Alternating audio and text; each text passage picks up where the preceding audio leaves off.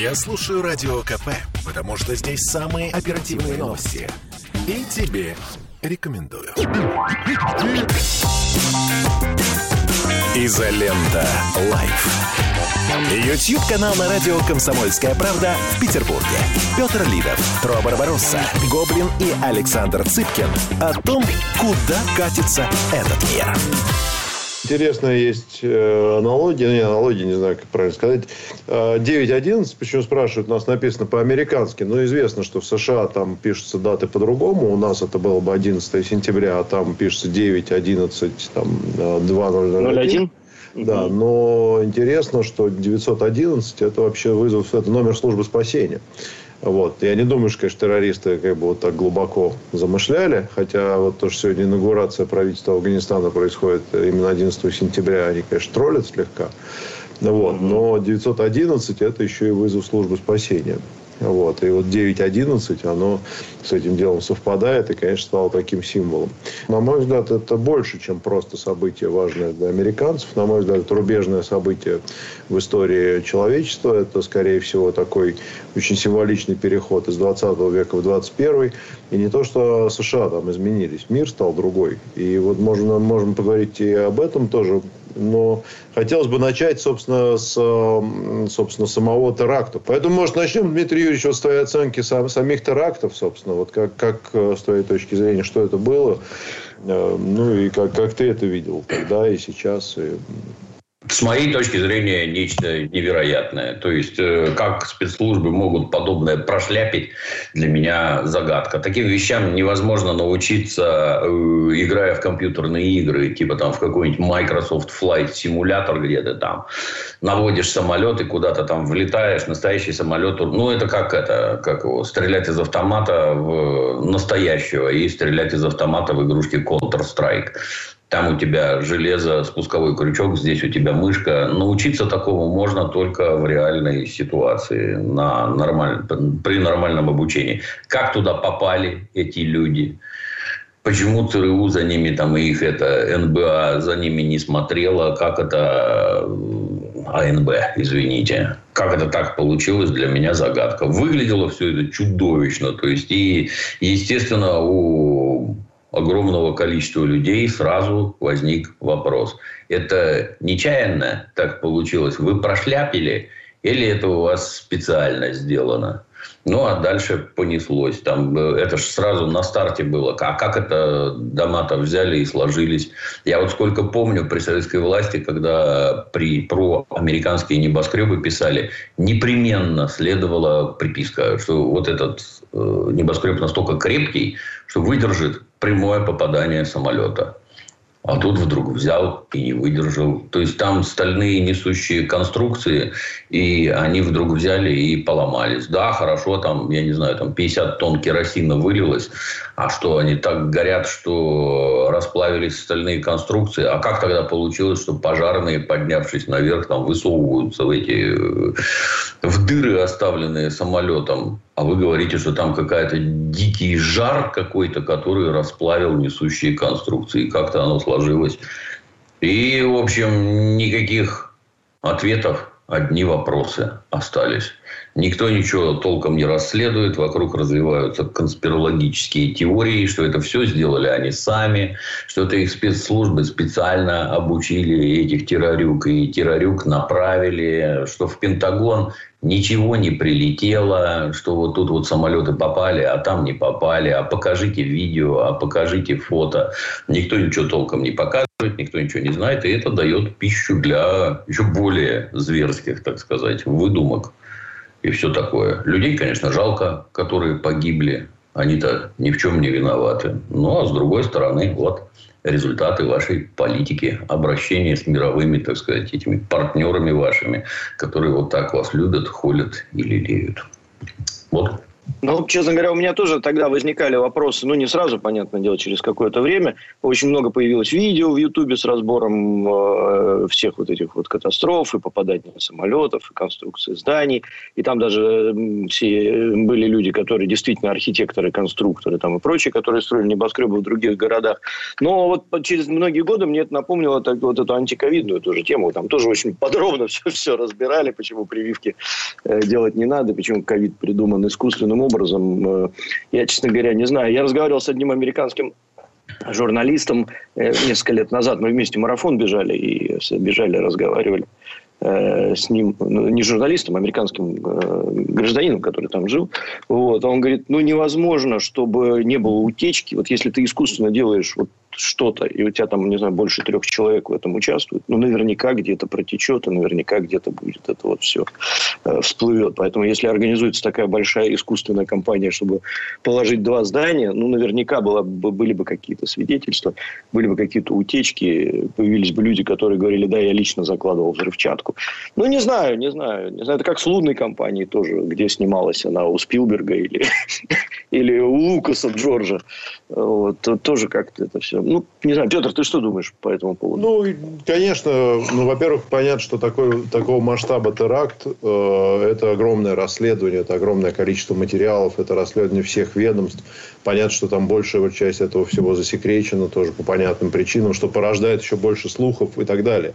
Здесь просто такой масштаб вот этого всего и такой масштаб расследования, что его просто невозможно изложить вот в виде какой-то связанной, наверное, логики. Хотя это, это есть. И отсюда, конечно, рождается огромное число слухов и огромное число конспирологических версий. Как, как и в любом случае. Да, любой теракт, там всегда есть версия, что это сделали. Вот там Путин взрывает дома и прочее. Но у нас, да, да. Было поднято на флаг оппозиции. Да. И западные спецслужбы активно двигали эту тему. Там с Литвиненко, Березовским и прочими товарищами. В этом смысле, наверное, тут, тут мне кажется, что эта вся конспирология бьется одной, одним достаточно таким важным вопросом. А если предположить, что это организовал, ну, я не знаю, там, Буш, Чейни и же с ними, то вопрос, зачем им это вообще надо? Это очень серьезный вопрос, на который убедительного ответа нет. Потому что ну, для того, чтобы ввести войска в Афганистан, при всем уважении, я думаю, что они бы могли найти более, так сказать, простой повод на этот счет. Там, и для Ирака и так далее. Тем более, понимая, что, в общем, чем это все закончилось. Ну и, конечно, гибель такого количества людей, обрушение. Ну, если это, не знаю, там, взорвать Останкинскую башню, чтобы, значит, вот там... не знаю, захватить Таджикистан.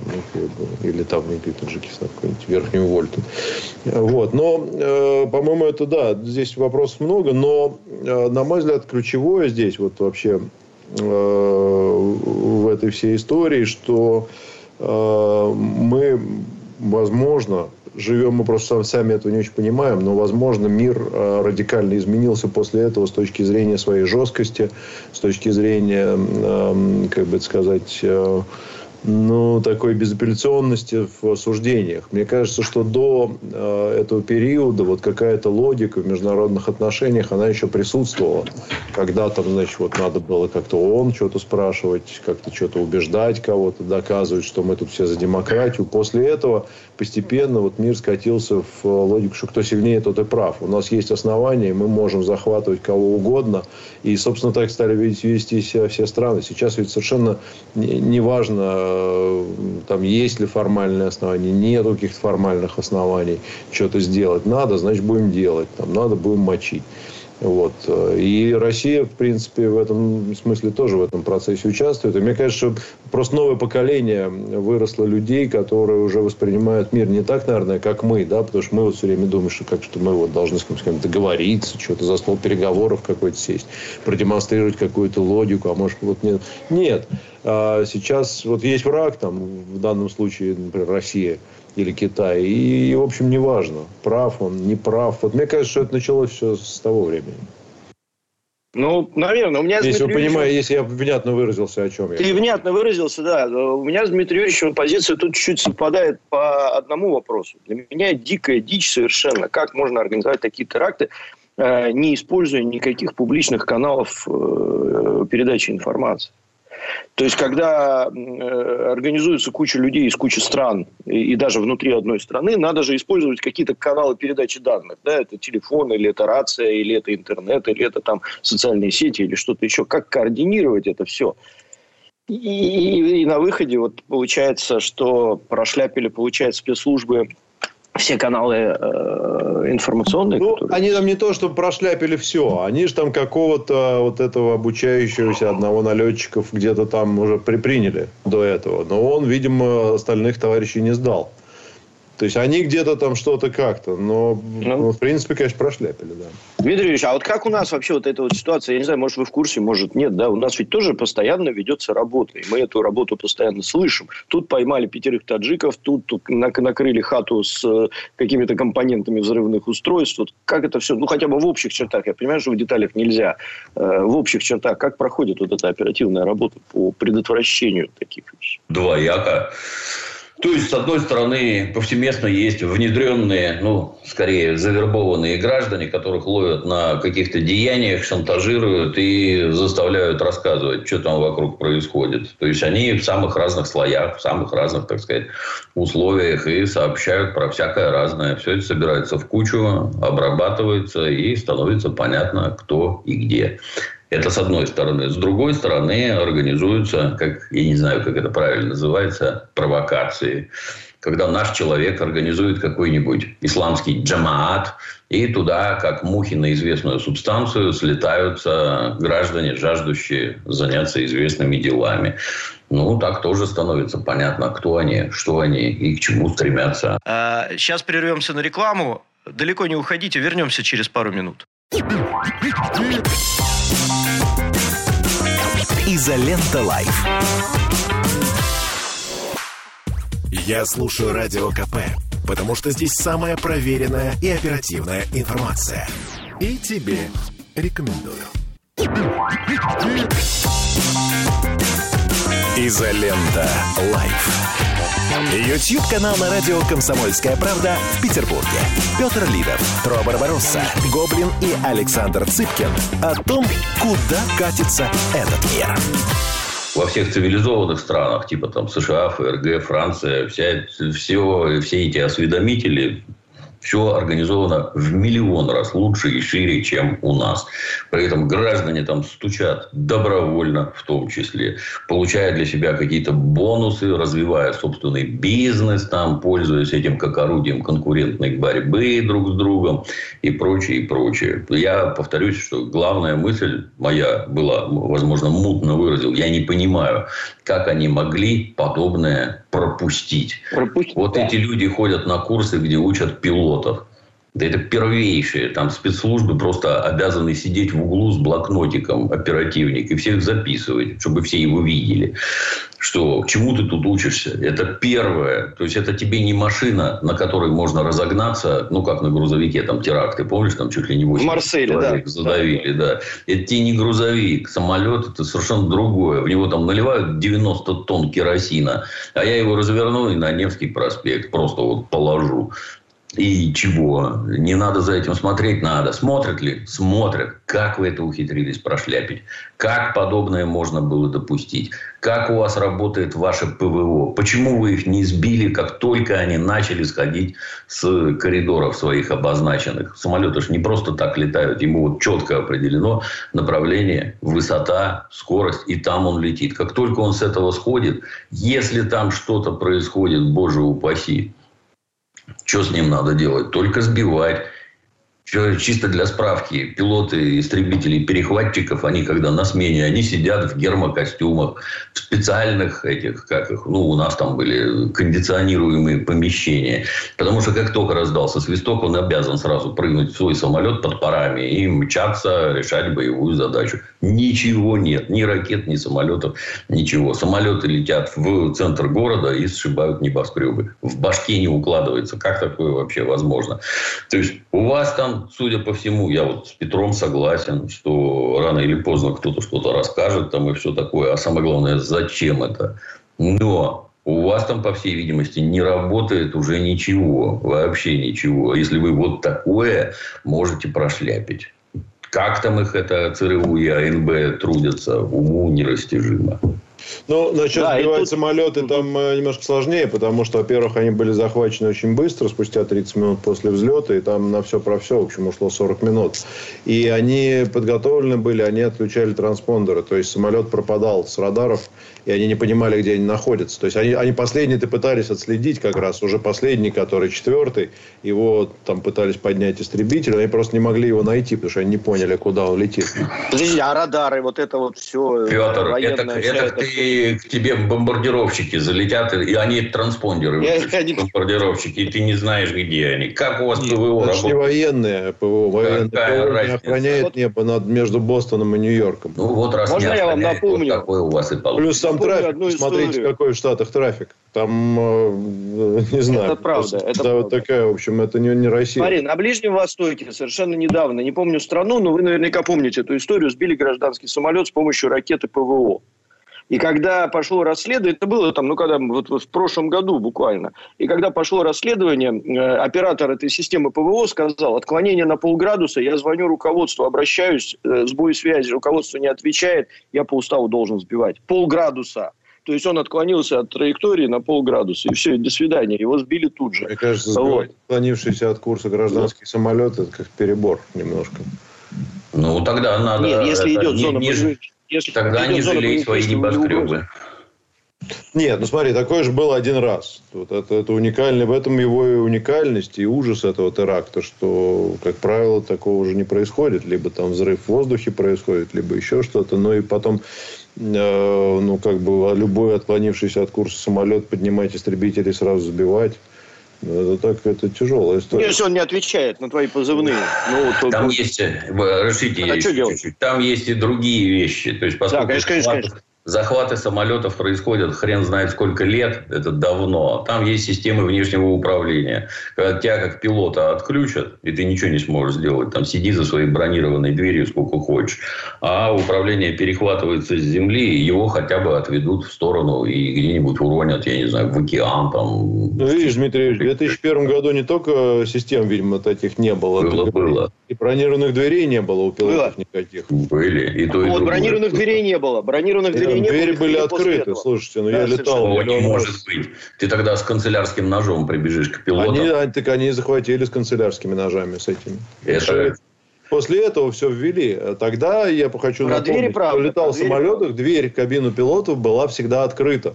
То есть, во время, во время рейса можно было ребенка отвезти туда, посмотреть, если попросить их. Дверь была открыта по протоколу в кабину пилота. Ты всегда сидел и так смотрел еще туда. Я летал очень много и в разных странах как раз в то время. И это совершенно... Это, это была другая эпоха. Я поэтому говорю, что мы уже не помним этого. Тебя не проверяли, не заставляли снимать обувь, например, никогда в жизни. А перед... Жидкости не отбирали. Жидкости никакие не отбирали. Ты имел право... Вот эти вот ножи для разрезания картона, с которыми они, собственно, туда и попали, ты имел право их проносить. Это был разрешенный... Маникюрные а, наборы, все да, вот это. Да, то есть, вот это все ножницы, там всю эту хрень можно было носить. То есть, это в этом смысле было совершенно другое время. Uh, да, это, это правда. И, вот тут, и, и мы там все удивлялись, тысяч... когда заставляли ботинки снимать. Говорю, как же так, что вообще охренели, что ботинки снимать? Вы что? Сейчас нормально. Да, да. Ну, мы к тому, что вопросов очень много все равно. И ответов на них до сих пор много, да, нет. Я просто хотел еще, ну, так плавно продолжая эту тему. А, ведь у каждого, ну, если что-то происходит, есть выгодоприобретатель. Что-то происходит потом, после этого. Ну, понятно, что в самолетах запретили много чего, включая, включая пить и курить. Как раз в то время, я помню, еще в две тысячи первом я летел в Италию, и я спокойно пил виски, принесенный с собой, и курил сигарету на заднем, этом самом, в Илле восемьдесят шестом. Вот, великолепно все это. Жил полной жизнью. Жил полной жизнью, дышал полной грудью, да. И не надо было прятаться. Я помню, знаешь, когда я с какой-то девушкой в девяностые годы, или там не восьмидесятые, уже не помню, может, до армии еще, а в такси, значит, какое-то вонючее, мы там то ли шестерку, копейку какую-то поймали, значит, или, или что-то еще, она садится и закуривает, значит, сигарету обязательно в этой машине. И я говорю, слушай, ну, я с похмелья, что я говорю, слушай, ну, можно не курить? Ты, ты, ты что, сесть в тачку и не закурить? Если посмотреть на то, что произошло потом такого глобального после, ну, не считая введения войск в Афганистан и начала войны, началась глобальная слежка в соцсетях. А, да, и мне, кстати, очень важно. важная вот эта вторая, мне кажется, часть, которая изменилась в мире, это изменилась действительно система контроля государства над гражданами. В США ввели, по-моему, он назывался то ли Patriot Act, то ли какой-то, в общем, этот Patriot закон, Act, да. который уже потом он как бы там типа менялся, но на самом деле не менялся. В Австралии, как мы недавно узнали, вообще можно у гражданина забрать его пароли и доступ к соцсетям и все что угодно по, по требованию полиции ты обязан предоставить, чтобы они, значит, там все проверяли. А в США примерно то же самое. То есть, да, в этом смысле тоже, мне кажется, большие изменения. Да, Дмитрий Юрьевич?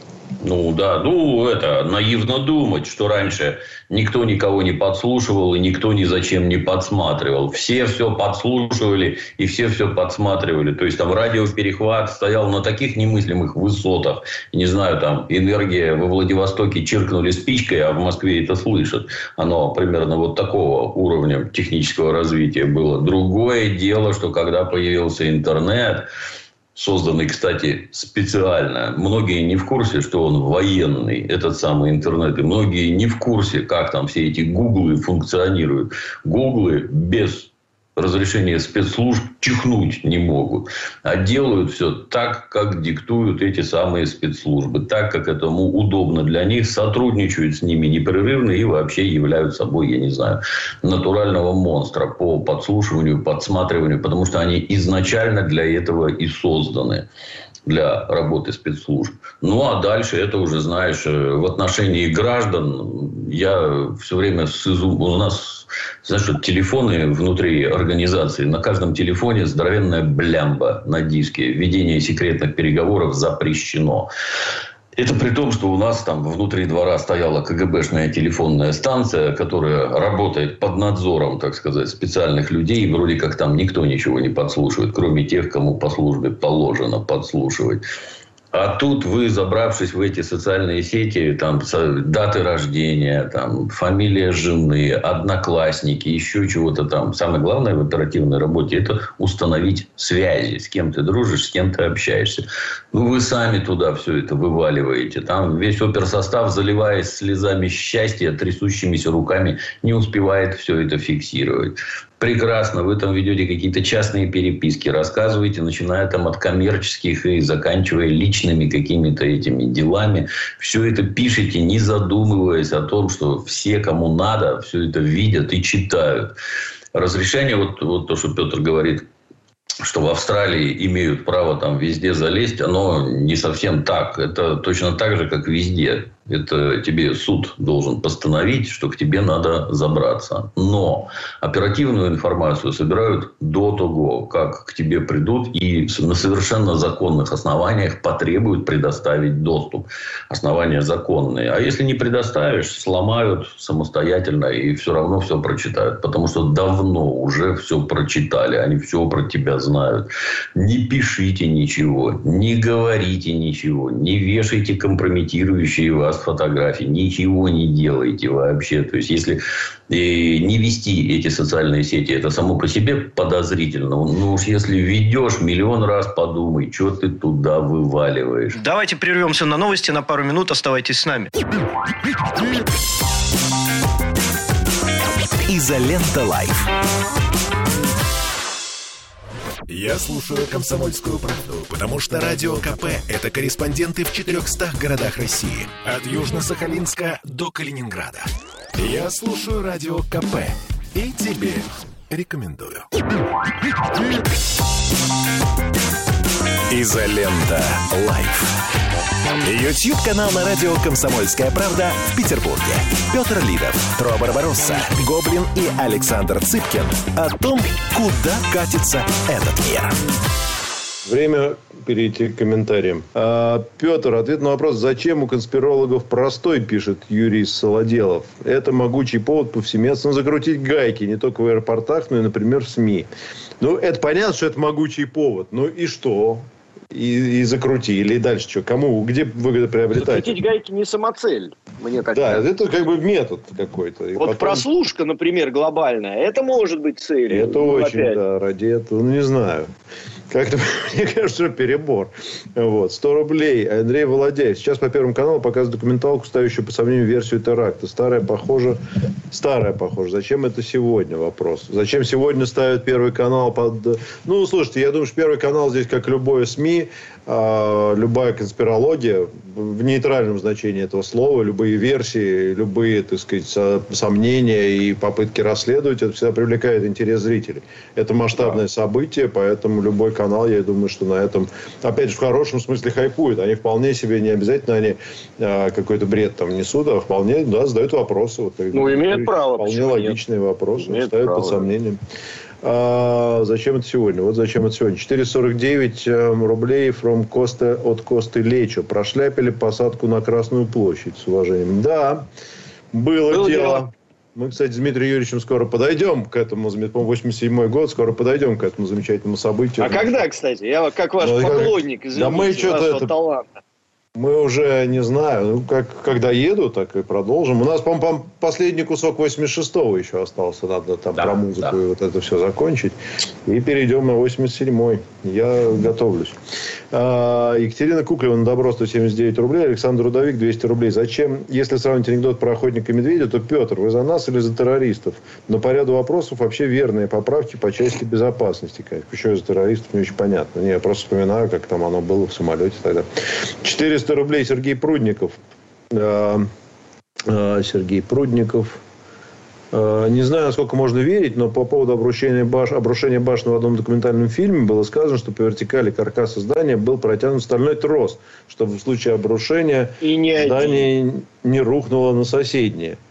Но тут резонный вопрос. Нет. Когда к тебе туда прилетел самолет, то то, к чему этот стальной трос привязан, оно как бы могло вместе с этим тросом как бы немножко упасть. Там систему эту объясняли в двух словах буквально. Когда у нас горела башня Останкинская, как мы все помним, да, там как раз существует система тросов толстенных, которые натянуты под собственным весом на глубина, по периметру всей башни, чтобы и при каких-то там землетрясениях, авариях, попаданиях самолетов и прочее, чтобы они жесткость этой конструкции держали, она не заваливалась бы вправо или влево. На небоскребах было все то же самое. Но говорят, что эти, эти тросы, они расплавились от температуры, которая там была во время горения керосина. Ну, это, извините, к физикам, а не к нам. Да. двести рублей Дмитрий Димакс. Почему в США и России на подобные события реагируют, действуя по, действуют по-разному? Вот можно я поясню? Я видел этот вопрос от Димы. Значит, у меня был в свое время сотрудник, который был оперативным дежурным пожарной нашей охраны по городу Санкт-Петербургу. Ну, и денег мало было, им платили. Это начало двухтысячных. Ну, и он у меня подрабатывал, зарабатывал продавцом. И он рассказал очень интересную тему, что, в принципе, все школы работы спецслужб, начиная от спецназа там и прочее, и заканчивая пожарными, они очень сильно отличаются в СССР, ну, в России, соответственно, и в США. Например, когда тушат пожар, американцам строго-настрого запрещено э, заходить э, внутрь. Они стоят снаружи и заливают этот пожар. И когда пожар, например, уже при, получает какую-то пониженную степень, они заходят внутрь. Потому что имущество, например, все застраховано, и спасать имущество не требуется. Нужно спасти сам дом. У нас, наоборот, пожарные лезут внутрь, спасать все, что только можно. Выносить оттуда вообще все, что не приколочено. И тушат пожар изнутри во многом. Вот. Ну, в те времена так было. Разные школы, разные подходы. В Японии третий совершенно, он мне рассказывал, подход к тушению пожаров, который принципиально отличается и от нашего, и от американского. То есть такая же ситуация и по терактам. Я уверен, что есть разные эти самые документы, по которым работают, ну, уставы, так называемые, там и прочие всякие разные, по которым работают наши и американские спецслужбы в данных ситуациях. И я думаю, что их можно даже найти в открытом ну, доступе это, кстати, в интернете. К Андрею Олеговичу вопрос во второй час. Ну, мы можем, да, ему задать этот вопрос вполне, потому что он наверняка владеет этими документами, ну, в смысле, читал их. А... Тысяча рублей от Александра восемьдесят. План терактов всегда имеет несколько сценариев. Сбитые ПВО пассажиры над Нью-Йорком тоже успех. Сценарий, когда оба долетели, неожиданность. Басаев тоже не рассчитывал на такой успех. Но в любом случае организаторы очень хорошо понимали, как все устроено. Ну да, но они готовились там не один год к этому всему. А на что же рассчитывал Басаев? А, с ним ничего не получится, давайте делать теракт. А вдруг проскочу? Да. Так не, не, не, он не рассчитывал на успех. Нет. Не, он имел в виду, наверное, что Басаев, может, ехал там куда-нибудь еще, а потом остановился здесь, например, там, когда захватывал Буденновск. Я думаю, что, может, об этом речь. сто рублей. Галина Нюркина. одиннадцатого сентября. одиннадцатого сентября – это первый этап захвата власти над миром. Все поменялось. США перестала оглядываться на ООН. Наступила эра однополярного мира. Ковид – второй этап. Вот. А, Марина Петушкова отправляет сто рублей. Большое спасибо. сто рублей Михаил Михайлов. Чтобы начать Первую мировую, достаточно было убить одного принца. А тут ради прослушки такое. Бред же. А, сто пятьдесят рублей from Иван, от Ивана Марсакова. Доверять мнению специалиста? Брат работает как раз по расследованию разрешений. А, брат работает как раз... Брат свою запятую поставили, а еще брат как обращение. Брат работает как раз по расследованию разрешений. Доверяя ему, говорит, так высотки данного типа не падают. Ну, вообще, интересно было посмотреть на другие примеры падения высоток данного типа. Потому что, мне кажется, во-первых, высоток данного типа в мире больше нет такой высоты. А во-вторых, они как бы не особо каждый год падают. Почему? Да, Александр Рудовик, не претендую на умное мнение, но мне всегда казалось, что девять одиннадцать это не теракт или подстроено, а теракт, о котором спецслужбы США знали, но не пресекли ради увеличения своего финансирования. Ну, тоже. Е-мое. Это типа на заседание бюджетного комитета Сената. Ага.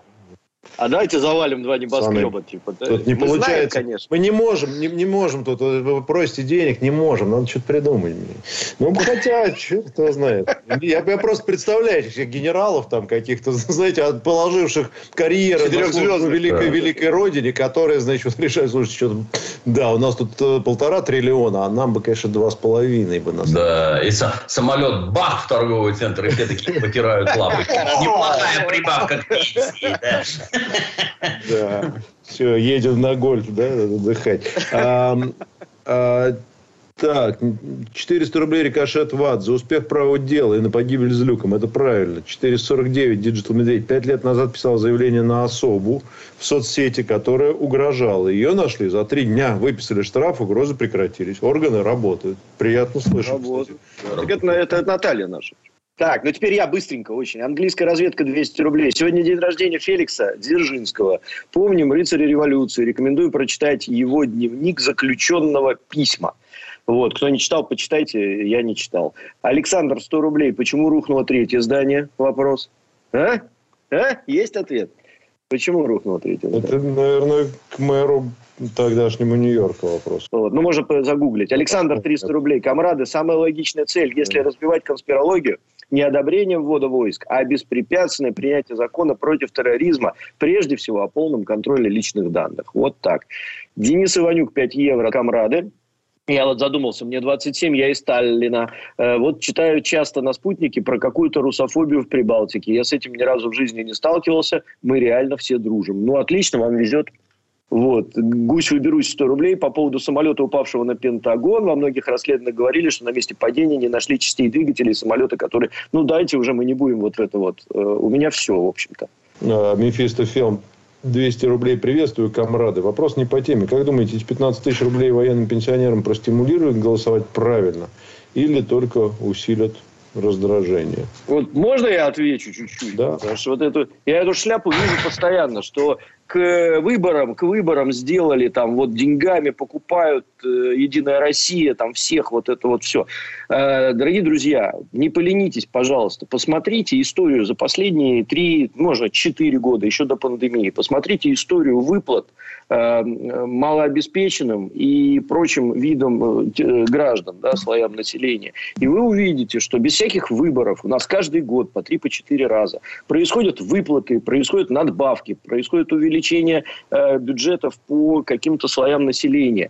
И э, если вы перестанете слушать всякую пургу, которую вам несут дожди и прочие всякие разные эхи Москвы, которые вам говорят, что вот именно сейчас и вот только сейчас покупают военных за пятнадцать тысяч рублей. Вы увидите, что за эти там три года это уже, по-моему, третья надбавка военным. И разовых выплат было там пяток, например. И не только военным, но и пенсионерам, и одно, одиноким матерям, и многим-многим другим незащищенным или слабо защищенным, например, или требующим улучшения условий своего населения. Поэтому не надо вестись на всякую разную. Спасибо. Ну, да, я бы тоже добавил, что, конечно, отрицать глупо, что это делается перед выборами, в том числе, чтобы поддержать правящую партию, но это абсолютно нормальная практика. И действительно было бы плохо, если бы это делалось только сейчас и больше никогда. А так как это делается регулярно, то, в общем, здесь, наверное, вопросов нет. Поэтому, скорее, не усилит раздражение. Ну, может, у кого-то там, да, вот у Шендеровича явно это вызовет раздражение. Вопрос, и у его матраса. У него все вызывает раздражение, он выходит и раздражается. Скоро вернемся, далеко не уходите. Изолента Live. Я слушаю Радио КП, потому что здесь самые осведомленные эксперты. И тебе рекомендую. Изолента Live. Ютьюб-канал на радио «Комсомольская правда» в Петербурге. Петр Лидов, Тро Барбаросса, Гоблин и Александр Цыпкин о том, куда катится этот мир. Дмитрий Юрьевич, я тебя вот что хотел спросить. Ты человек мудрый, а можешь взглянуть, так сказать, вот двадцать лет прошло, перспективы, так сказать, мирового, международного терроризма? Это угроза навсегда в прошлом? Ну, или... или, или подобное может повториться, и, и нам этого надо ждать. Вот как оно это? Обязано повторяться, и повторяться будет с неизбежностью. То есть, есть страны, которые с терроризмом воюют гораздо активнее, чем мы. Например, Израиль. То есть, понимаешь, это когда у нас о, взорвали самолет. Помнишь, там доблестные оперативники в аэропорту посадили двух чеченских тетенек, и они подорвали самолеты. То есть, завели их мимо вообще всяких проверок там, с поясами шахидов, и они взорвались. Я не знал, что их завели мимо проверок. А как да? По-другому? А зачем их завели? Дали денег точно так же, как Шамиль Басаев. И за деньги завели. Такие умные люди бывают в органах внутренних дел. Идиоты, они не только снаружи ходят, но и туда проникают успешно тоже. Вот. Ну, вот. Это получает большой резонанс, например. Ну, помнишь, как, по-моему, где... Домодедово там на входе взрывали тоже бомбу, где там народ скопился перед да. этими сканерами. Но тут вопрос, а в чем смысл нападений на эти аэропорты? Почему бы вам не попасть на автобусную остановку в час пик? Зачем лезть в метро, где стоят рамки? То есть, оно двигается, двигается, двигается. То есть, когда во Франции начали грузовиками давить людей, а за руль может сесть абсолютно любой, и никто тебя не проверит. А за свой частный автомобиль ты тем более можешь сесть совершенно спокойно. А как мы видим в Израиле, ты можешь схватить нож на автобусной остановке, просто где людей побольше, начать всех резать. Есть ли такие граждане в обществе? Да, есть всегда и всегда будут. С одной стороны, чем-то недовольные, с другой стороны, психически ненормальные или успешно сочетающие в себе и то, и другое, готовые, так сказать, положить свою жизнь на алтарь. Способов становится все больше, больше и больше. Граждане ходят в спортивные кружки, тренируются владеть ножами, там, водить автомобили и прочее. И как они это применят, никому не ведомо. Давить это можно только на ранних стадиях. То есть, внимательно наблюдая за обществом, усиливая оперативно-розыскную деятельность во всех вообще этих самых. Ну, сколько ни усиливай, они все равно будут. Все равно будут. Нет у человека, повторюсь, килограмма тротила. Он возьмет кухонный нож, который ты не запретишь продавать, и пойдет на остановку резать людей. Никуда. Ну, кстати, вот тут вопрос. Вопрос у меня еще профильный такой. В советские времена мы все отлично помним, особенно те, кто занимался единоборствами или всякими ударными видами спорта, все, кто занимался единоборствами, особенно восточными, да, не, не говоря там про боевые военные виды спорта, они все стали на учете. Все до одного. И некоторые единоборства были, в принципе, до поры до времени запрещены к преподаванию. Их подпольно там пытались преподавать. Эти шайки все разгоняли там в подвалах и так далее. Потом в конце восьмидесятых это все разрешили. Вот. Но, может быть, как-то ограничивать, да. А в чем смысл? Это, ты знаешь, как у китайцев известная присказка про кунг-фу. Занимающихся, как шерстинок на корове, достигших результатов, как рогов. Это, это, это бессмысленно абсолютно. Ты знаешь, я в детстве хотел пойти в боксеры. С меня сразу в Советском Союзе попросили дневник Я принес дневник, ну я негодяй был, у меня было плохое поведение. О, ну с таким ты в бокс не. Ты поди, хочешь научиться людей бить. Я впал в ступор, а чему еще в боксе учат? Мне непонятно. Конечно, да, хочу научиться бить людей. И меня не взяли. Пришлось идти с другой стороны. Ну, а вот теперь все открыто. И чего? Мы с тобой часто слышим, что кого-нибудь там как-то со страшной силой какой-то каратист отоварил.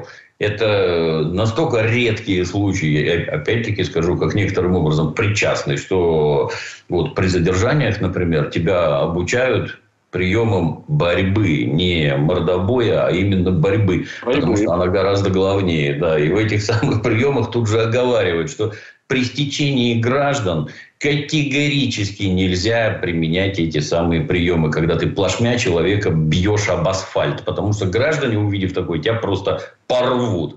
Вопрос. Ты часто слышишь про то, что борец кого-то там приложил об асфальт? Опять-таки, это какие-то там единичные случаи, выплывающие там в редчайших обстоятельствах. Учатся они, не учатся, занимаются, не занимаются, никакого толку. Я, я больше скажу. У нас был замечательный такой, ну, он и есть, сейчас ему восемьдесят два года, Арон Боголюбов, дзюдоист великий наш. Еврея-спортсмена трудно себе представить, особенно огромного. А он тяжеловес, такой большой друг моего отца. И, соответственно, он всегда говорил, я когда вижу шайку гопников на улице, ну, еще когда молодой был, я перехожу на другую сторону, потому что, говорит, Однажды, однажды, говорит, я накатил им люлей, так получилось, а они мне шарфик порвали. Я пришел домой, и мама, ну, еврейская мама классическая, она, говорит, меня за этот шарфик там дома вот это. Я теперь, говорит, их вижу, перехожу на другую сторону. Так что... Я предлагаю, дайте вернусь к комментариям. Даниил Дорошенкин, четыреста рублей. В этот день у бабушки был день рождения, царствие небесного. Царствие, царствие небесного. небесного. Бабушки, помню, как пришел из школы, все уже, от... все уже отмечали. Тут дядя прибежал, включил би би си, а там в прямом эфире это. Сначала подумали, что новый фильм, а я чуть не посидел. Мефистофеон, двести рублей. Трофим, при всем уважении, у нас на службе некоторые, некоторые подразделения даже обязывают отмечаться, что ты голосовал и за кого. А как же тайна голосования? Я думаю, так, что а они бюллетень, с этим вопросом. Бюллетень обязывают а показать, что ли? Я не понимаю. Как? Ну, скажи. Во-первых, можно пожаловаться всегда, это раз. Да? Во-вторых, ну, они же не, не заставляют бюллетень показать. Ну, скажи, да, проголосовал за Жириновского. Ну, в чем проблема-то? А-м, да можно сейчас, да. А-м, да, еще, кстати, интересная тема в связи с этим, очень коротко, это электронное голосование. Дело в том, что там есть опция переголосовать. То есть, ты можешь проголосовать электронно, у тебя остается там какое-то время, типа двенадцать часов или двадцать четыре часа, когда ты можешь э, поменять. Да, передумать, поменять э, эту опцию. И, на мой взгляд, это очень круто. Потому что, вот, поэтому это тогда это убивает все вот эти вот э, вещи. Ну, понятно, что электронное голосование не везде работает, но такая вот опция там есть. Просто, мне кажется, это довольно любопытно. Иван Марсаков, двести рублей. Просьба, Дмитрий Юрьевич, пожалуйста, разберите фильм «Опасный пассажир поезда сто двадцать три». Спасибо, как раз в тему девять одиннадцать. И, и Германов, четыреста рублей. Категорически приветствую. Впервые смотрю в лайв. Не могу не заслать денежку. Вот это вот очень правильный подход у вас. Не могу заслать денежку. И жду с нетерпением про свой восемьдесят седьмой год от Дмитрия Юрьевича и Петра Алексеевича. Обязательно будет. Раз уж вы заслали денежку, тем более четыреста рублей, то я, конечно, вот сейчас прям сяду. Выезжаю, да? Не, не, серьезно, все будет. Закончу восемьдесят шестой и приступим обязательно к восемьдесят седьмому. Дмитрий Юрьевич, резюмируя, враг страшно силен, как никогда. Вооружен по самому последнему слову техники. Надо всем собраться и стоять на страже мира. Вот. В этой связи вот вспоминается расхожий анекдот. А почему, папа, папа, а почему нельзя сделать так, чтобы все хорошие люди собрались и убили всех плохих? Да, неплохо, неплохо. Ну что? Удачи. Да, давай. Все, хорошо, хорошо. Счастливо. Спасибо, Дмитрий Юрьевич. Хороших выходных. Изолента Live.